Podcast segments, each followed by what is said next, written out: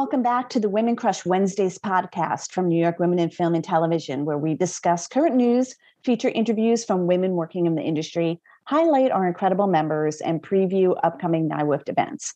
I'm Janine McGoldrick, and the delightful Kelsey Marsh joins me today. Hello, Kelsey. Hi, Janine. Thanks for having me back. Oh, it's always great to have you.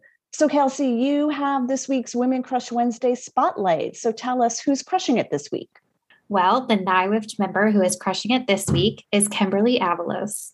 Kimberly's photography is currently being showcased at the Queens is Family exhibit, part of the annual Photoville Festival in Long Island City. In addition to her photography work, Kimberly is also a producer editor at Now This. She works across several partnerships focused on the climate crisis and immigration reform. A few memorable stories she's produced to date spotlight residents of Appalachia who are fighting against the Mountain Valley Pipeline, Indigenous communities and fishers in Alaska fighting against a massive mining proposal that would irreparably harm a historic salmon habitat, farmers on the West Coast losing land to wildfires, farmers who are trying to transition to more sustainable farming practices, how environmental injustice is fueling the Black maternal mortality rate, climate migration, and so much more. Links to some of these videos can be seen in our show notes. And you can connect with Kimberly on LinkedIn to stay up to date on her many successes. Wow, that's fabulous. So many really important subjects she's tackling. Well, congratulations, Kimberly. And if you can, everybody head over to the Queens' Family exhibit uh, at the Photoville Festival in Long Island. So, before we go on to discuss uh, local happenings, we just wanted to take a quick moment to acknowledge the tragic death of Halyna Hutchins during the production of Rust.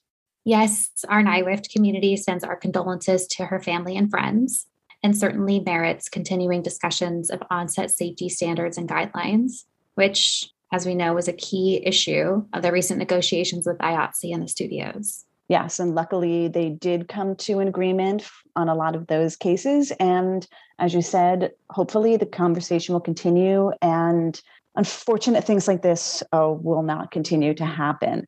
Moving on, there's something exciting happening in New York. Kelsey, why don't you start off and tell us about that? Yeah, you don't say. uh, Doc NYC is happening. It's America's largest documentary festival, and it's celebrating its 12th edition beginning today. Like many other festivals this year, it takes place in both a hybrid, online, and in person format and runs through the 28th. The lineup includes more than 120 feature length documentaries, including 32 world premieres and 34 US premieres. And some of those world premieres include films on figures such as NBA legend Kevin Garnett. Uh, the recently passed rapper DMX, one of my favorites, the rap pack crooner Dean Martin and the late literary icon Kurt Vonnegut. Uh, what else was being shown? Yeah, in the festival's Fight the Power section, Abby Epstein's The Business of Birth Control takes on the dark history of birth control, unpacking the power structures surrounding the reproductive health industry complex and of the choices the market pushes to women. Wow, I definitely want to check that out. And something touching right here in New York City is a film called The First Wave, which is a look at the early days of COVID 19 pandemic uh, in New York City. I don't know if people are sick of talking about the pandemic or watching movies about the pandemic, but I think it's always interesting to see how uh, other people have dealt with it beyond our own little bubbles. So I'm really looking forward to catching that one. Absolutely. Yeah, a lot of great stuff to see. Check out the full schedule at docnyc.net. And we also have a link in our show notes. So now we go onwards to our feature segment. We have a terrific interview with two kick ass women from the Netflix film called Passing, which begins streaming today. A lot of stuff happening today. Doc NYC, and now this film Passing. So celebrate Wednesdays. Yay. um, based on the novel by Nella Larsen, the movie follows two Black women played by Tessa Thompson and Ruth Negga who can pass as white and choose to live on opposite sides of the color line in 1929. The film was acclaimed upon its premiere back at the 2021 Sundance Film Festival, and it's filmed in glorious black and white by actress Rebecca Hall, who's making her directorial debut. And I believe she also adapted the screenplay. Yeah, the film intimately uses the notion of passing to explore not just racial identity, but gender and the responsibilities of motherhood, sexuality, and the performance of femininity. Our very own Tammy Reese spoke to two integral members of the crew who deftly recreated the Harlem Renaissance of the late 1920s New York costume designer Marci Rodgers and production designer Nora Mendis. Take it away, Tammy.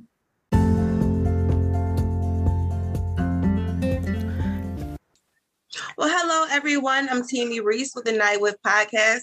It is a huge honor to have some amazing powerhouse women in the film industry here with us today. We have Nora, we have Marci. Marci is a costume designer, Nora is a production designer with the upcoming Netflix film Passing. And I'm so excited to have you both today. Thank you for your time. Thank you. You're welcome. Before we dive into this epic film that I got to pre-screen. I would love to know more about you both. Marci, I guess we'll start with you. Um, please tell us about some other monumental projects you worked on besides passing. A few of the projects that I've worked on was BlacKkKlansman. I designed She's Gotta Have It, season one and two. And more recently, before passing actually released, I worked on No Sudden Move, which was directed by Steven Soderbergh. Wow. Congratulations.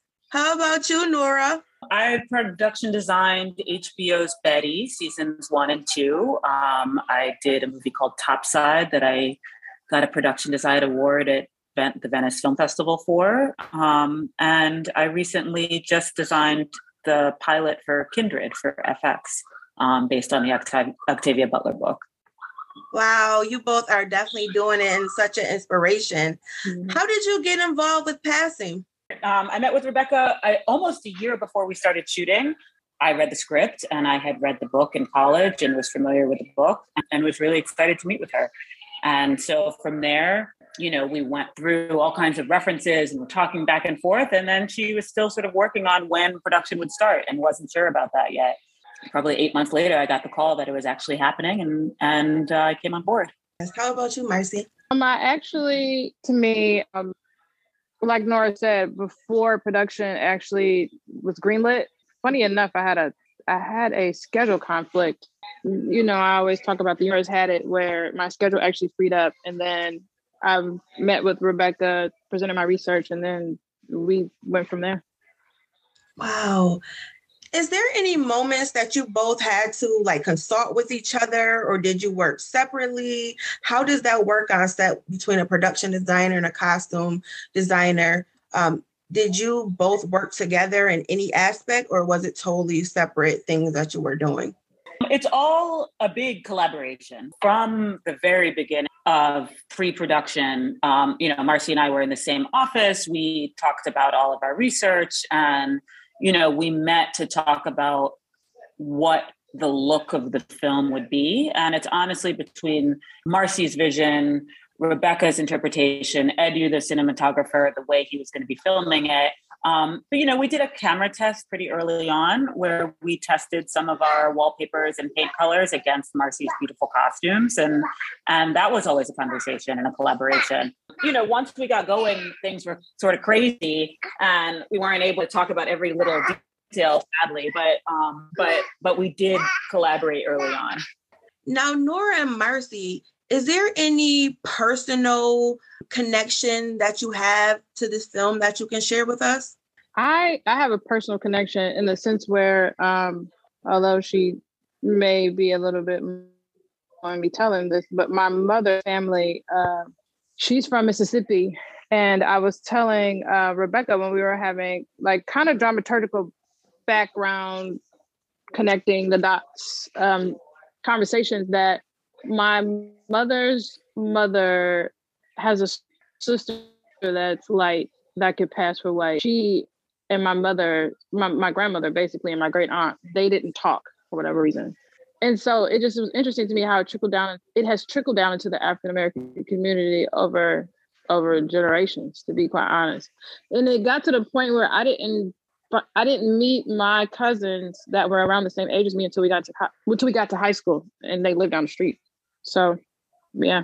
Thank you for sharing that. And for me, also, that was Marci. Um, but for me, Um, I also there's passing in my family, and I am fairly light skinned, and my grandmother's also fairly light skinned, and and she had family members who just disappeared, and uh, you know they were at Thanksgiving one year and they were not there the next, and and within our family, there's a lot of bitterness and a lot of sadness towards losing a part of your family.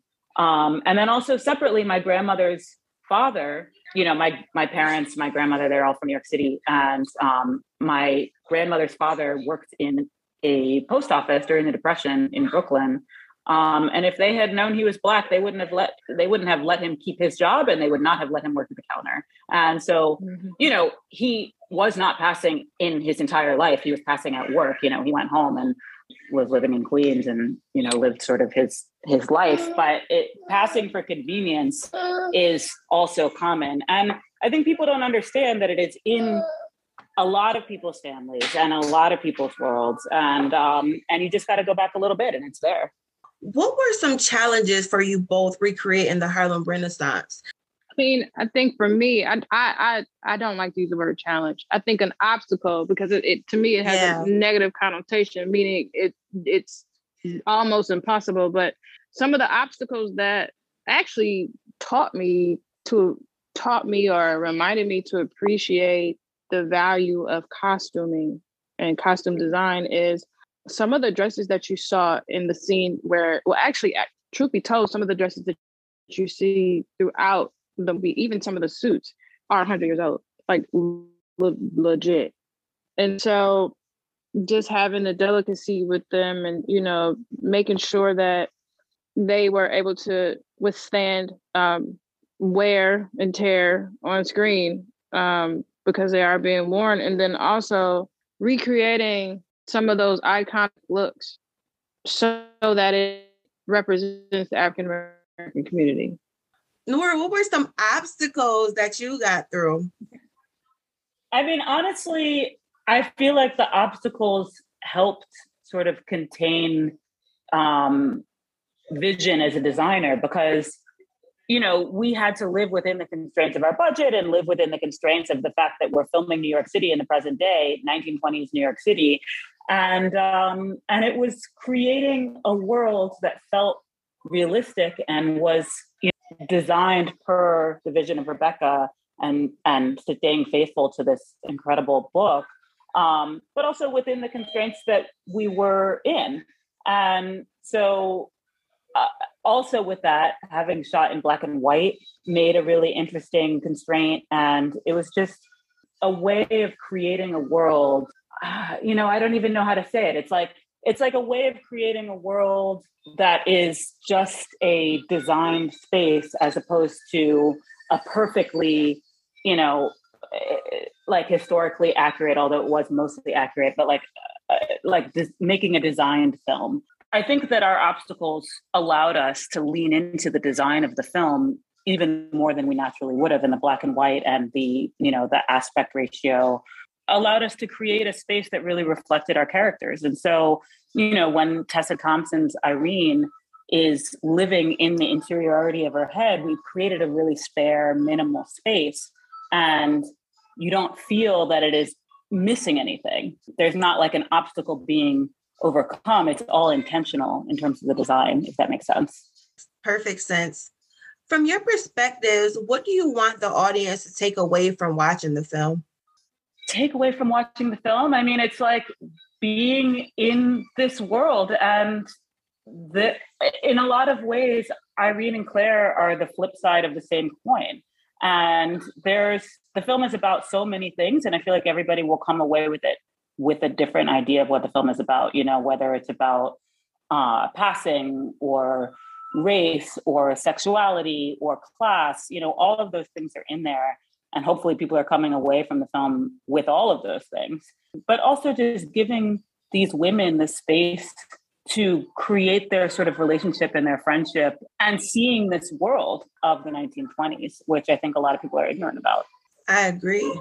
I piggyback on nora. I think one of the things for me in particular is what i wanted was to depict how the african american community looked and dressed during the 1920s and how there were doctors and there were um, well-to-dos during that time.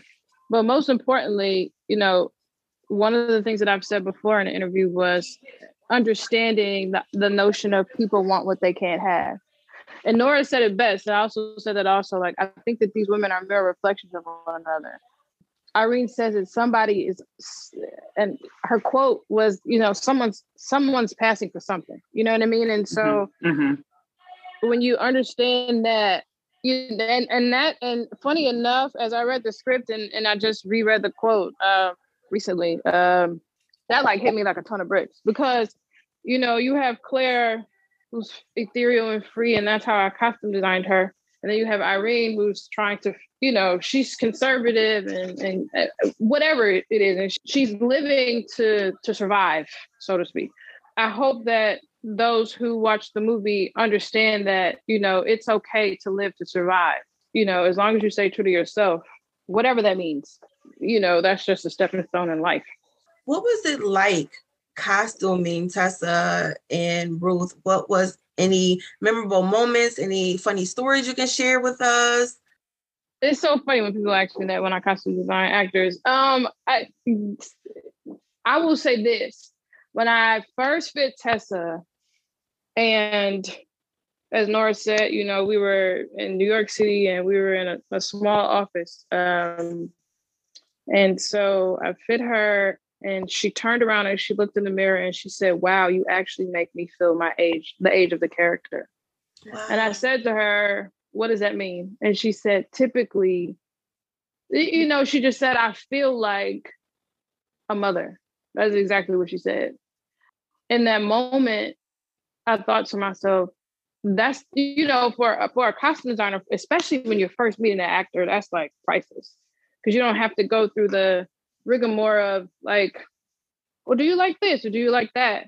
Thankfully, because I had, you know, my own dramaturgical ideas about Irene and then the conversations that I had with Rebecca, by that time I was prepared. I was as prepared as possible to to fit Tessa.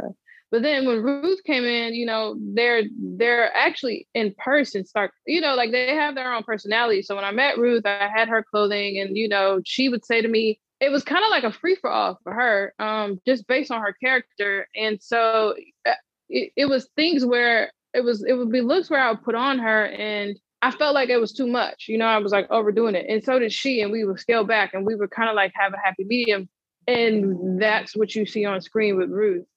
Funny enough, the scene that you see her dancing at the party, that wasn't the dress that I wanted to put on her. Like that changed. That changed like last minute and I had it in the her closet. It was in the back in my office, like in a corner. And I thought, let me put this dress on her. And literally, she walked to the dress and she fitted like a glove. It was crazy. And I got her some trim and I made this belt like on the spot, and she fell in love with it. Also rewarding seeing him transform him in suits, understanding that during that era, even now, most men like 50 suits, right? So, like trying to figure out how to use the suits that were in color and then translate that to black and white was pretty cool. Wow, that had to have been so amazing experience for you for sure. Nora, working with Rebecca, the director, any stories you can share with us? What was it like working with her? I mean, it was amazing. She had spent so much time thinking through every aspect of the story and every detail that um, you know, we really were on the same page when it came to researching, looking into the historical accuracy and thinking about how these spaces will look. And, you know, I'm a total nerd for the research and did a lot of time at archives and libraries and, you know, the Cooper Hewitt Museum and the New York Public Library and like looking at these actual photographs from time from the time. And Rebecca and I early on went to the Schomburg Library in Harlem, which is just an incredible space with a photo archive that is amazing. And we talked through what these spaces would look like. And interesting because photography at that time, there just isn't a ton of documentation of people's interior spaces. And so there are beautiful studio photos of people, you know, that are very staged and set up and purposeful. And then there's a lot of photos of exterior New York, which were very helpful, but there's not so much documentation of people's homes. And so we really had the freedom to kind of use the research that we were talking about and create a world. And in terms of broad strokes, Rebecca and I spent a lot of time talking about, first of all, how important the Redfield House period is. We spent um, almost half of our shoot filming in um, the, the Redfield brownstone. And so that was a huge part of the production design. But then also the comparison between the Redfield House and Clare's hotel room, which are essentially their interior spaces. Um, and then the final scenes of the film at Felise's apartment. These three spaces are the same year, but they are all different. You're supposed to feel that difference. And the Redfield House, for example, you know, I didn't use furniture from the 1920s in the Redfield House because it's supposed to be hand me downs. It's supposed to be heirloom pieces. It's supposed to be furniture that they bought 15 years before. It's not, they didn't go out that day and buy a house full of furniture. Um, but a room was meant to be our chance to see sort of that avant garde and the modern and the 1920s uh, Art Deco feel. With Rebecca, like so much time about the layering, both in the story, but also of New York City and the way that it would look, so that all these things are existing simultaneously. And um, you're meant to understand that even though Irene travels in these circles of the Harlem Renaissance, she's not bohemian like Felise is. You know, Felise has a bar cart with alcohol out, even though it's prohibition. And um, and you see that in these spaces, and you give these actors the space to tell the story. You know, similar to the way Tessa Marci was able to dress Tessa, and Tessa sees her character in a different way. You know, I hope that both went into their spaces and then saw a little bit more about their character and in those rich tones of the Redfield house, and then also the sort of very like painfully white tones of the of the hotel room and the tea room what advice would you have for anyone who wants to follow your career path? Just listen to this interview today. I know our listeners can hear your passion, your knowledge, commitment of what you bring to the industry, things you've done prior to passing, and now that it's about to premiere on Netflix and it's already said to just blow through the roof. Um, so many people have to be so proud of you and so inspired by you both what advice would you have for them? Anyone who wants to be a costume designer in the industry, a production designer in the industry, what would you say to them? Marci, would you start? I would say is um, journey into costume design and, and, into film, television, and theater for that matter is is is not traditional. If it's crazy, go for it. And the reason why I say that is because before this profession, I worked at Howard University School of Law and in education, and I, and and I tell people you have to be very careful what you say because you're manifesting it.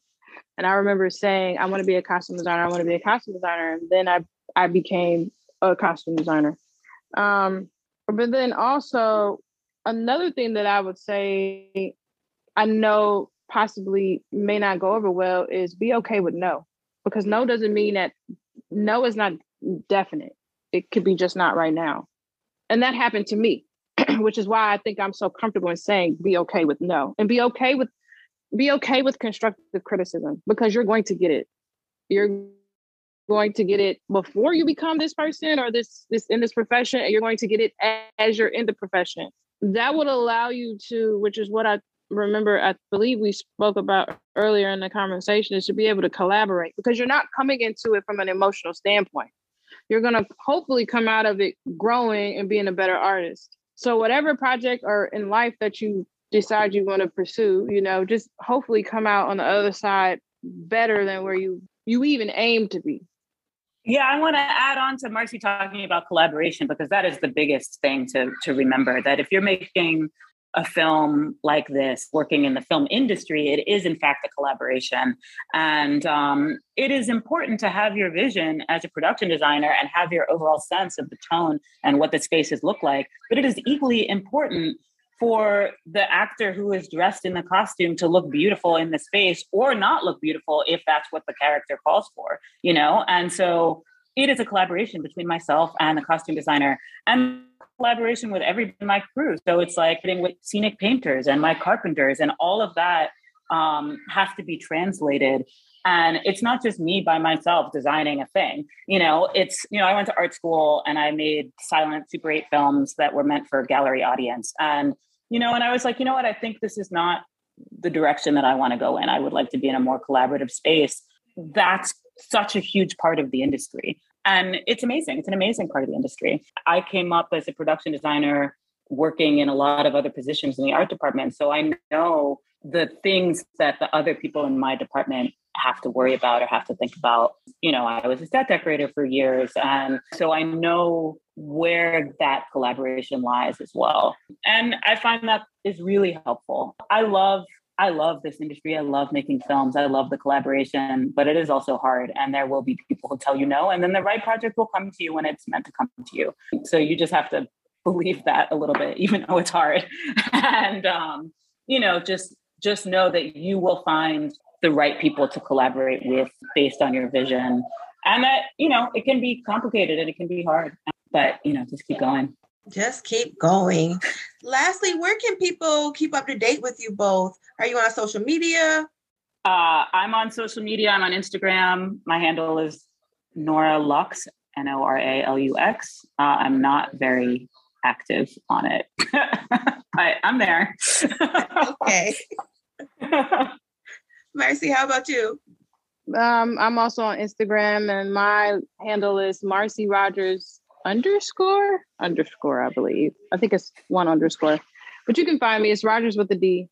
Um, and I'm active, I guess, when I have my moments. But I'm also on Twitter too, which I tell people you can find me there maybe once or twice a year. Um, but um, yeah, I'm on Instagram mainly. I want to say one other thing, which is that if you are trying to come up in the film industry and you're trying to come up as a, as in the art department or as a production designer, um, we need all the women and people of color we can get in this industry. So please do it, and please reach out if you have questions or are in need of mentoring. Like I am here for it, and um, we just want to encourage, you know, our world to become more diverse because it is not. And um, so mm-hmm. come and join the art department. Yes, yes. A call for more women of color in the industry. Absolutely. Thank you both, Marci and Nora. Congratulations on all your success.